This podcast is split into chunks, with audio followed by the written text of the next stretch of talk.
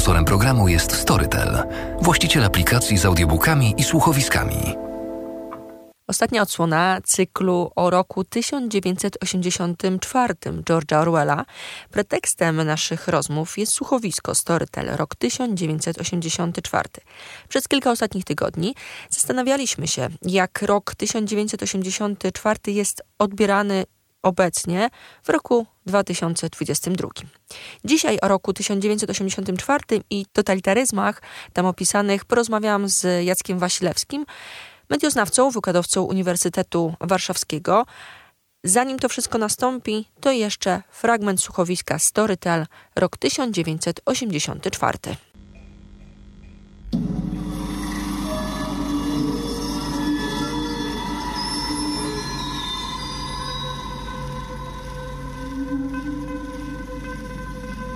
Towarzysze, mówi wielki brat. Spójrzcie na twarz na teleekranie. To wróg narodu, Emanuel Goldstein. Zaufałem mu. Obdarzyłem go władzą i przywilejami. Uczyniłem jednym z przywódców partii. A on mnie zdradził. Zdradził nas wszystkich. Gdzie jest teraz? Wymknął się śmierci. Wymknął się sprawiedliwości. Musimy być czujni. Nie możemy pozwolić, by jego zdrada, sabotaż, jego herezje splugawiły partię. Towarzysze, posłuchajcie, jak pluje na nas jadem. Powstańcie, dobromyślni obywatele! Żyjemy jak cienie ludzi, którymi moglibyśmy się stać. Jak marionetki. Wyjdźcie z nieświatła. Nawet nie wiecie, jakie życie moglibyście wieść. Wielki brat was nie kocha. Nienawidzi was. Owszem, daje wam jedzenie i pieniądze, chroni was, ale czy za to jesteście mu winni posłuszeństwo? Jesteście mu winni lojalność? Nie! Wielki brat stoi na czele partii, by mieć absolutną kontrolę! Myśl o zbrodnie to kłamstwo! Ludzie Anksocu wcale ich nie popełniają! Zdradzono rewolucję! Partia wami gardzi! Mini miło was nie kocha! Nie ma już miłości! Mini Pax nie dba o pokój! Nie ma już pokoju! Mini Prawd nie przekazuje prawdy! Nie! W Anksocu ludzie są jak zwierzęta na uwięzi! Partia was nienawidzi! Trzyma was w niewoli! Towarzysze oceani, nie zgadzajcie się na to! Mamy prawo do wolnej prasy, wolności myśli, wolności zgromadzeń! Potrzebujemy pokoju z Eurazją natychmiast! To nie jest nasza wojna! Eurazja wcale nie chce walczyć i żołnierze nie są agresywni, nie robią nam krzywdy! Nie widzicie prawdy! Nie ma żadnej wojny! Jedynie relacje z niej! Eurazja wcale nie rzuca na nas bomb rakietowych! Robi to wielki brat! Partia! Bez wahania! Zabiliby was i wasze dzieci! Zniszczyliby wasze domy! Dlaczego? Dlaczego chcecie tak żyć? Teleekrany widzą wszystko! Nienawidzą was! I odbierają wam resztki wolności! Z pewnością was nie chronią! Wielki brat nieustannie was obserwuje, ale nie dlatego, że was kocha, dlatego, że was nienawidzi! Musicie otworzyć wolność! Oddajcie przywileje, które dostaliście od Wielkiego Brata! Wielki Brat nie jest waszą rodziną! Rodzina już nie istnieje! Otwórzcie się na chaos! Otwórzcie się na rewolucję! To jedyna droga! Eurazja nie jest naszym wrogiem! Nie ma wobec nas złych zamiarów! Musimy zawrzeć z nią pokój! Szybko dobrze! Przyszłość będzie plus dobra! Plus, plus dobra! Bez wielkiego brata! Władza! Nawet pożegnować! Niech każdy urodzi to nasi sojusznicy! Brak wielkim bratem! Brak wielkim bratem! Brak wielkim bratem! Krew mnie zalewa. Nienawidzę Goldsteina. Nie, nienawidzę wielkiego brata. Partii, policji myśli. Goldstein to samotny, wyszyzany heretyk. To jedyny strażnik prawdy i trzeźwości myślenia w świecie kłamstw. Nie, to nie tak. Bez wielkiego brata Eurazja nas pochłonie, a Goldstein unicestwi cywilizację. Nienawiść, nienawiść, nienawiść. Wszędzie nienawiść. Kogo tak naprawdę nienawidzę? Jej, tej dziewczyny krzyczącej do teleekranu. Właśnie jej. Nosi szarf religii antyseksualnej. Uosabia czystość, cnotę i bezmyślne posłuszeństwo. Mógłbym ją zabić. Tak, zrobiłbym to, bo jest młoda i ładna, bo mam ochotę pójść z nią do łóżka, ale nigdy się to nie zdarzy. Nie obawiajcie się, najdrożsi towarzysze. Jesteście bezpieczni. Nie dopuszczę do tego, by stała się wam jakakolwiek krzywda. Zwalczajmy myśl o zbrodnie. Bądźmy czujni. Ankh-Soc to wasze życie. Oceania to wasz dom. Wielki brat patrzy. Wojna to pokój. Wolność to niewola. Niewiedza to siła. Wojna to pokój. Wolność to niewola. Niewiedza to siła. Wojna to pokój. Wolność to niewola. Niewiedza to siła. To fragment słuchowiska Storytel, rok 1984, a ze mną już jest doktor habilitowany Jacek Wasilewski, medioznawca, wykładowca na Wydziale Dziennikarstwa Informacji Bibliologii Uniwersytetu Warszawskiego. Rozmawiamy o roku 1984 George'a Orwella. Jakie są takie charakterystyczne albo sformułowania, albo słowa, albo może coś więcej, e, czy, czy, czy, czy zabiegi właśnie, e, które no, wbijają się w pamięć, są takie bardzo charakterystyczne i e, no, mimo lat zostają. Pamiętajmy o tym, że ta książka rok 1984, ona dotyczyła raczej roku 1948, w związku z tym e, to, co ona opisuje, to są e, bardzo realne rzeczy, które wydarzały się w różnych totalitaryzmach funkcjonujących po wojnie.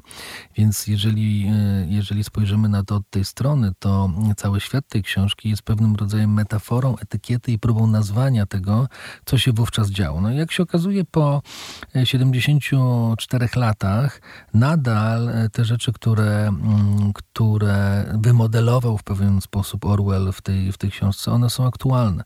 Ponieważ jeżeli sobie powiemy o tym, że Wielki Brat patrzy, o tym, e, o tym słynnym sloganie, to, e, to to, co się dzieje na Zachodzie, jeżeli mówimy o chociażby o mediach społecznościowych, które przez cały czas nas podglądają i mają nad nami pewną władzę, o której, z której my nie do końca sobie często zdajemy sprawę, jest, jest można powiedzieć, nowym wydaniem takiego, takiego ciągłego pilnowania i śledzenia. O tym pisała Szoszana Zubow w książce o inwigilacji w kapitalizmie, tak, kapitalizm inwigilacji. Więc to jest e, jakby pierwsza rzecz. Mamy pewne iteracje, które są związane z, z tym, e, w jaki sposób jesteśmy obserwowani i podglądani i co to znaczy, że ściany mają uszy.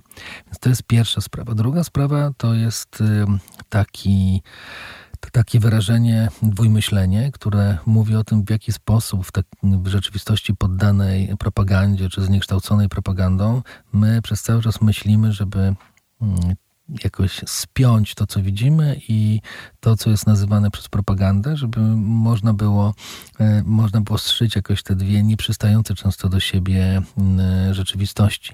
Jeżeli popatrzymy na Rosję i na to, co się w tej Rosji obecnie wydarza, to mimo, że w Rosji był internet i ludzie mogli z niego korzystać, mogli, mogli sprawdzić, to ten mm, sposób, w jaki oni próbowali jakoś poradzić sobie z dysonansem poznawczym, który powstał pomiędzy tym, co można było zobaczyć w internecie, a tym, w jaki sposób e, mówi się o, e, o wojnie w Rosji, czyli że to jest operacja wojskowa i właściwie to, e, to są tylko takie, takie cele wojskowe niszczone i że Ukraina nie powinna być tym samodzielnym państwem i tak dalej, i tak dalej. To jest zaprzeczenie po pierwsze tego, co można zobaczyć, po drugie zaprzeczenie tego, co, co przecież przecież do tej pory się mówiło. Więc, e, e, więc e, ta ścisła reglamentacja informacji i, mm, i oparcie tej nowej rzeczywistości po pierwsze na emocjach strachu, a po drugie na jakiejś takiej emocji mobilizacji e, e, wokół wodza. Ono jest bardzo charakterystycznym zjawiskiem, które jest opisane właśnie w, e, w roku 84 i próba wyjścia z tej, z tej rzeczywistości, tak jak, tak jak próbuje to zrobić bohater tej książki, no jest bardzo trudna i wiele Rosjan obecnie próbuje, można powiedzieć, powtórzyć te losy, które w tej książce są, są opisane i dzięki temu e, modelowi, który napisał Orwell, my możemy trochę zrozumieć, co się dzieje podczas takiej próby mentalnej ucieczki. Główny bohater roku 1984, e, Winston Smith, z zawodu, można powiedzieć, że przepisuje historię, tworzy bohaterów na potrzeby e, dane. Czy to może być e, jakieś, e, jakiś sygnał dla nas, albo czy możemy to porównywać do czasów nam współczesnych w roku 2022? No właśnie przez cały czas, bo pierwsza rzecz, te e, wygumkowywanie różnych bohaterów ze zdjęć dotyczyło, dotyczyło historii Związku Radzieckiego w latach 30., 40., kiedy ci, którzy w latach 20. byli na topie. Oni nagle zaczęli z historii znikać, ale zauważmy, jakie w Rosji powstawały ostatnio święta. No, było, y, y, było wprowadzone święto wypędzenia Polaków z Moskwy. Tak, to jest y, bodajże 4 listopada, po to, żeby można było wokół czegoś mobilizować, mobilizować ludzi, a jednocześnie przekierować jakąś nienawiść na, na, zewnętrzne, na zewnętrzne grupy osób. Mamy kwestię Rusi Kijowskiej, która, e, tak, czyli to skąd, że tak powiem, emanowało zarówno chrześcijaństwo na, e, na Ruś Moskiewską, jak i pewne struktury władzy i, i to się przepisuje i, i w jakiś inny sposób się rozumie. W związku z tym, e, w związku z tym Moskwianie uważają, że, że właściwie oni byli pierwsi tak w tym, w tym wszystkim i że Ukraińcy to są to, że, że, ta, że ta Ruś Kijowska to było, e, to było takie, e, takie, taka premoskwa, tak można powiedzieć. I przez cały czas to przypisywanie historii funkcjonuje. Zobaczmy, w jaki sposób e, traktuje się zmarłego niedawno Gorbaczowa, tak, czy w jaki sposób traktuje się te gwarancje niezawisłości i integralności terytorialnej Ukrainy podpisane przez Jelcyna i Kuczmę, tak, pierwszego, mm, pierwszego prezydenta Ukrainy Leonida Kuczmy. Więc to wszystko jest, można powiedzieć, zaprzeczone, że to jest nieważne i że, e, i że mm, to, co jest ważne, to jest ten, e, ten, ten dawny rozmiar Związku Radzieckiego. Więc to przepisywanie historii, zmienianie historii, przeinaczanie historii, ono, e, ono przez cały czas funkcjonuje. Ale nie tylko w Rosji, bo zauważmy, jak bardzo to przepisywanie historii funkcjonuje również w Polsce. Jeżeli mówimy o sporze, nie wiem czy można nazwać sporem, chyba raczej e, w cudzysłowie, e, dotyczącym przywództwa w Solidarności, tak? Jak wygumkowywani są z podręczników historii Wałęsa, czy Geremek, tak? Czy, czy inne postacie, które były związane z tą, z tą stroną demokratyczną i jak bardzo wchodzi nam jako ten bohater pokonujący komunizm Jan Paweł II. Jak się popatrzy na, na wyniki różnych sondaży, to ta propaganda związana z Janem Pawłem II E, doprowadziła do tego, że 44% uważa, że to Jan Paweł II jest autorem, że tak powiem, obalenia komunizmu i że to jest jego zasługa. A, a przypominam, że, e, że on wcale tak nastawiony nie był. Kościół był wtedy mediatorem pomiędzy tymi siłami demokratyzującymi i, mm, i partią.